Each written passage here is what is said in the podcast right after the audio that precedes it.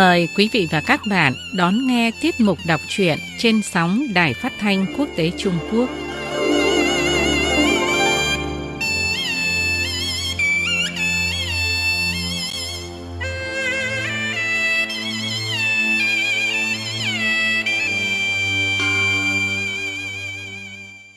Mời quý vị và các bạn nghe Lệ Quyên đọc tiếp truyện Liêu trai chí dị, một tác phẩm văn học cổ điển của nhà văn Bồ Tùng Linh, một văn sĩ Trung Hoa dưới triều đại nhà Thanh Trung Quốc.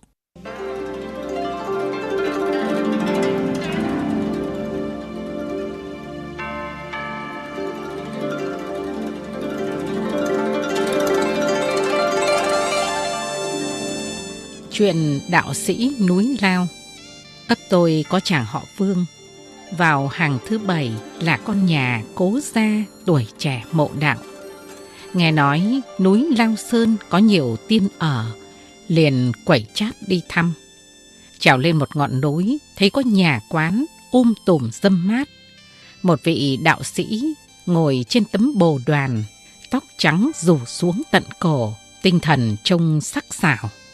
Khấu đầu bắt chuyện, thấy đạo lý rất huyền diệu, bèn xin thờ làm thầy.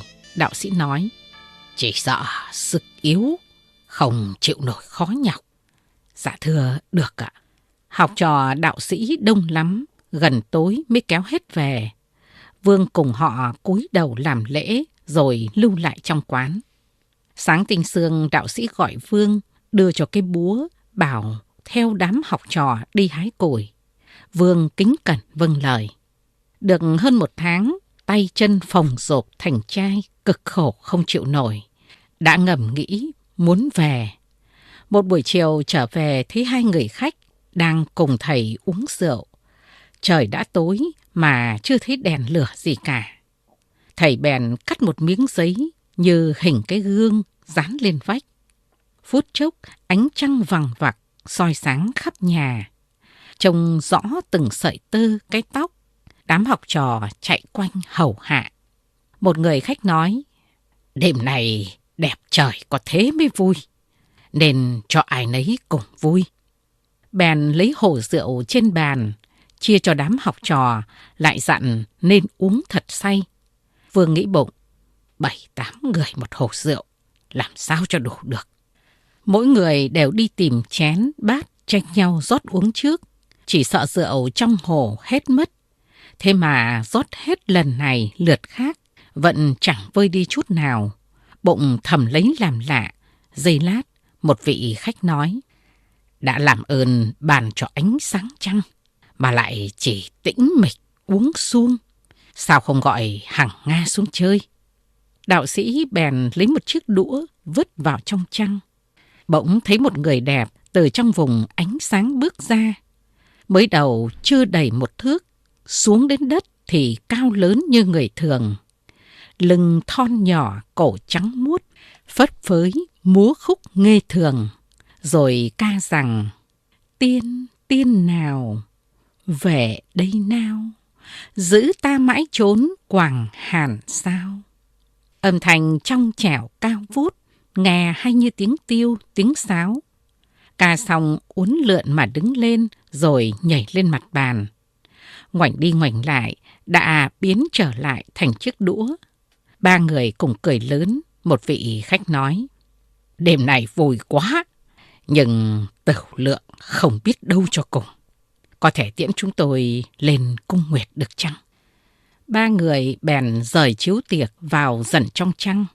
Một người nhìn thấy rõ cả ba đang ngồi trong trăng uống rượu. Râu lông mày đều trông thấy hết, nhưng bóng hiện trong gương. Một chốc ánh trăng mờ tối dần. Học trò châm đèn mang đến, thì một mình đạo sĩ còn ngồi đấy, mà khách đã biến đâu mất. Trên bàn thức nhắm hãy còn, mà mặt trăng trên vách chỉ còn là miếng giấy tròn như tấm gương mà thôi. Đạo sĩ hỏi: "Đã uống đủ chưa?" Cùng thưa: "Dạ đủ rồi ạ." "Đủ rồi thì nên đi ngủ sớm đi, đừng à, làm lỡ việc kiếm củi ngày mai." Chúng đều vâng mà lui ra. Vương lòng thầm thích thú, hâm mộ, bụng muốn về lại tiêu tan. Lại một tháng nữa, khổ không thể nào kham nổi, mà đạo sĩ Tịnh không truyền dạy cho một phép nào. Sốt ruột, không chờ được nữa, bèn lên cáo từ rằng: đệ tử này vượt mấy trăm dặm đường đến đây thụ nghiệp với thầy. Dẫu chẳng học được cái thuật trường sinh bất tử, thì cũng mong thầy dạy cho chút gì gọi là hạ tấm lòng cầu học. Thế mà qua hai ba tháng, chỉ những sáng đi kiếm củi, tối lại trở về. Hồi còn ở nhà, đệ tử chưa bao giờ phải chịu khổ như thế ạ. Đạo sĩ cười bảo: ta vẫn nói là anh không kham nổi khó nhọc. Này đã quả nhiên là như vậy. Sáng mai sẽ có người dẫn anh về. Vương nói: đệ tử làm lụng đã bao ngày, xin thầy dạy cho một thuật mọn, khỏi phụ công lao đệ tử lặn lội tới đây. Đạo sĩ hỏi: muốn học thuật gì? Vương đáp: dạ thường thấy thầy đi đâu, tường vách không ngăn cản được. Chỉ xin được một phép ấy cũng đủ rồi ạ. Đạo sĩ cười nhận lời, bèn đem bí quyết truyền cho, bảo miệng đọc mấy câu thần chú. Xong rồi hô: vào đi! Vương đối diện với bức tường mà không dám vào. Đạo sĩ lại bảo: cứ vào thử đi. Vương theo lời thong thả tiến lại. Đến tường thì bị vấp. Đạo sĩ bảo: cúi đầu, vào rõ nhanh, đừng lẩn tránh. Vương quả quyết, đứng cách tường mấy bước lao nhanh tới. Gặp tường cảm thấy trống không, như không có vật gì cả. Quay nhìn lại thì đã ở bên kia tường rồi. Mừng quá, vào lạy tạ. Đạo sĩ bảo: về nhà nên giữ mình đúng đắn, không thế thì phép không nghiệm nữa đâu. Nói rồi cấp lộ phí cho về. Đến nhà chàng khoe đã gặp tiên, tường vách dày đến đâu cũng không thể ngăn mình được. Vợ không tin Vương làm đúng như đạo sĩ đã dạy, đứng cách tường mấy bước chạy ù vào. Đầu đụng phải tường cứng, bỗng ngã lăn đùng. Vợ đỡ dậy, nhìn xem, thấy trán đã sưng lên như một quả trứng to. Vợ đưa ngón tay lêu lêu dễu cho. Vương vừa thẹn vừa tức, chỉ biết chửi lão đạo sĩ bất lương mà thôi.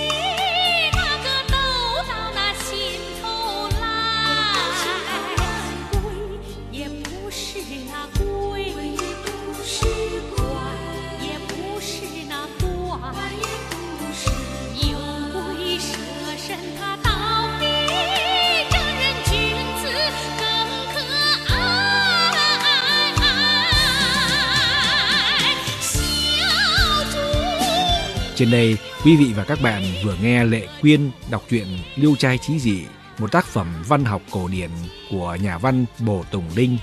Vào giờ này ngày mai, Lệ Quyên sẽ đọc tiếp, mong các bạn chú ý đón nghe.